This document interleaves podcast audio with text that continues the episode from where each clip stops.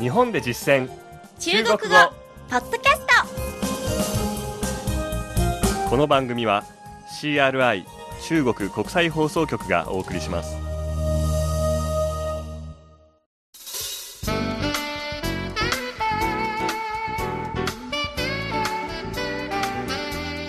ト大家好こんばんは日本で実践中国語第35課ですご案内は私チャンイカンチョウイカンとメイティエンチェン梅田健ですこの講座では日本で出会う中国人との会話を目標に学んでいきます今回は日本で暮らし始める中国人生活編というテーマの後半の内容を復習します早速振り返ってみましょ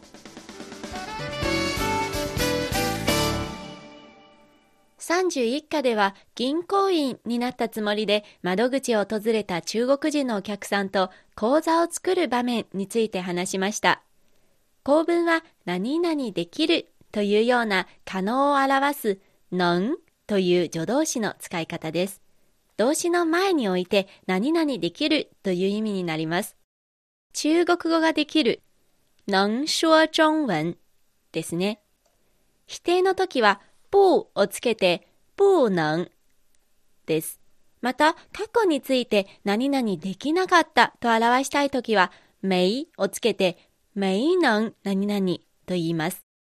うでは本文を振り返ってみましょう一文ずつ張さんが中国語で読み上げた後に私が日本語訳を読み上げます今まで学んだ内容を思い出しながら追いかけて発音してみてくださいね銀行にて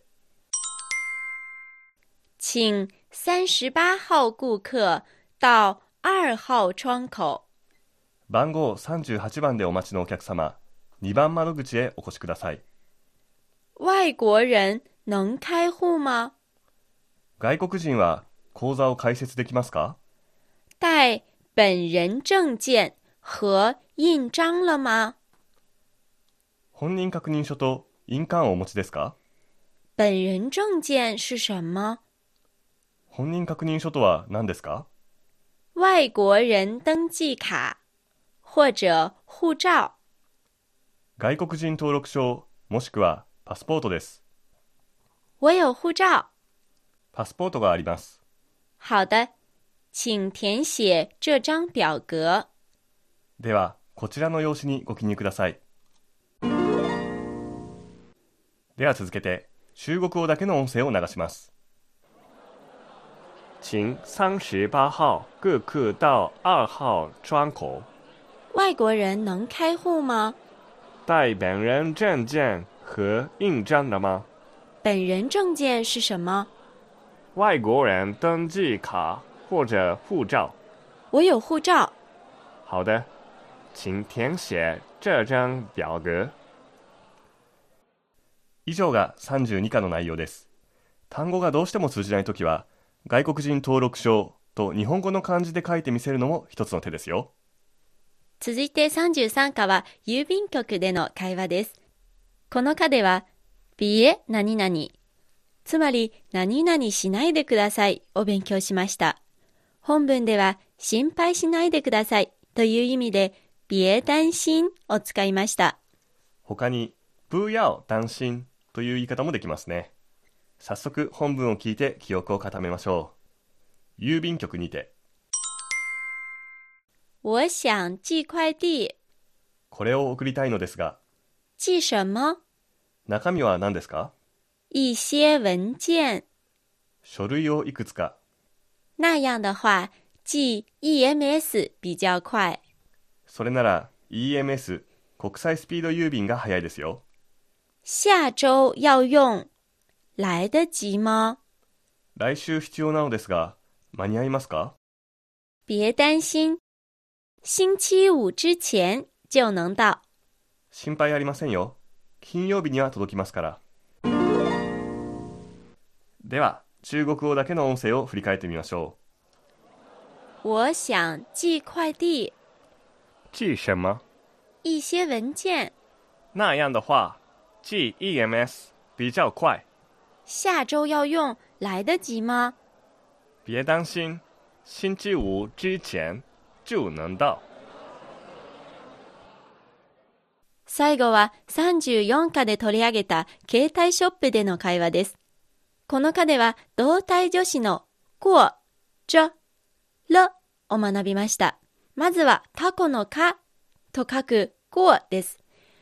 動詞の後に用いて何々したことがあるという経験を表します。そして1着2着のじゅですが、動詞の後についてくると何々しているという ing 現在進行形を表します。最後はるこれは了解の了と書きますね。動詞の後についてくると何々しました。つまり動作が終了した時に使います。本文ではどのように使っていたか早速見てみましょう携帯ショップにて请告诉我这个手机怎么用？この携帯電話の使い方を教えてください您以前用过智能手机吗？今までスマートフォンを使ったことがありますか用过苹果系统的アップルのものなら使ったことがあります智能手机的用法都差不多。スマートフォンの使い方は大体同じです费用怎么算？料金はどうなっていますか我们公司有很多套餐，私どもの会社にはいろいろなプランがあります我给您介绍一下吧。ご説明しますねでは中国語だけの音声を流しますお聞きください请告诉我这个手机怎么用？您以前用过智能手机吗？用过苹果系统的，智能手机的用法都差不多。费用怎么算？我们公司有很多套餐，我给您介绍一下吧。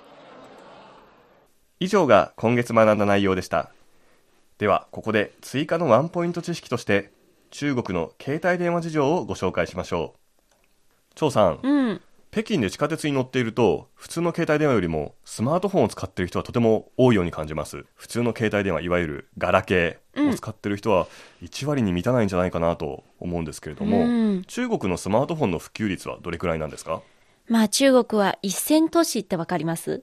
1000都市トップクラスの都市、つまり上海とか北京とか広州、こういう国内で発達している都市が一線都市。第一線の都市ということです对、ねはいその次が、 2000都市で、で、で、はい三線都市、四線都市。はいはい四線都市の次が農村部ああになりますので、はこの差があるので、スマートフォンの普及率もうん違ってきますあ。あはいはい一線都市は北京を含90%以上。一線としては90%以上の人がそうスなんですマートフォンをうん、使っている、そはいうですね。でも農村部はええ30%くらいですね。ああうん3倍の違いがあるわけですねそうですね。はい日本のスマートフォンの普及率は65%というデータがありますのでこの北京の90%以上というのは際立っていますねスマートフォンといえばアップルの iPhone がやはり中国でも人気なんですけれどもうん。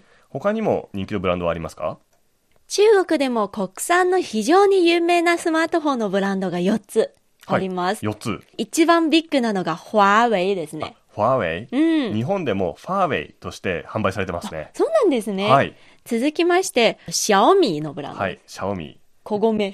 小さい米とかそう言っでてすシャオミ、はいい。これも非常にクオリティの高いスマートフォンを出してます。はいその次が vivo。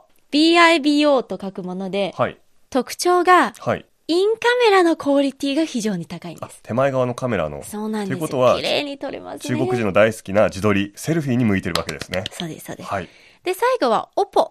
かわいい名前ですおっね。ぽ OPPO です。おっぽこれも若者の中で人気のあるブランドです。うんうんどんな特徴徴があるんですか、 ?5 分充電すれば2時間も通話ができるんえでー、すそよ。れはすごいですね、うん。では大体これらの携帯電話っていくらぐらいの値段がするんですか普通のものだと1000元ぐらいで買えます。そしてもっと性能のいいものはもっと値段が増えて4000元くらいまで。なので、はい比較的やはり iPhone よりは安いですあし、そうですねクオはリいティもあまり差がないので人気がありますね。えうーん。今日の授業はここまでです次回の日本で実践中国語は生活編後半の応用復習コンビニでの会話です。どうぞお楽しみに。ここまでのご案内は私、ジャンイカン、チョイイカンと梅田健、梅田健でした。それではまた。学習進步、再见。再见。 CRI 中国国際放送局の語学番組をお聞きいただきありがとうございます。レッスンの本文やポイントは CRI のホームページでご覧いただけます。詳しくは CRI 日本語で検索してください。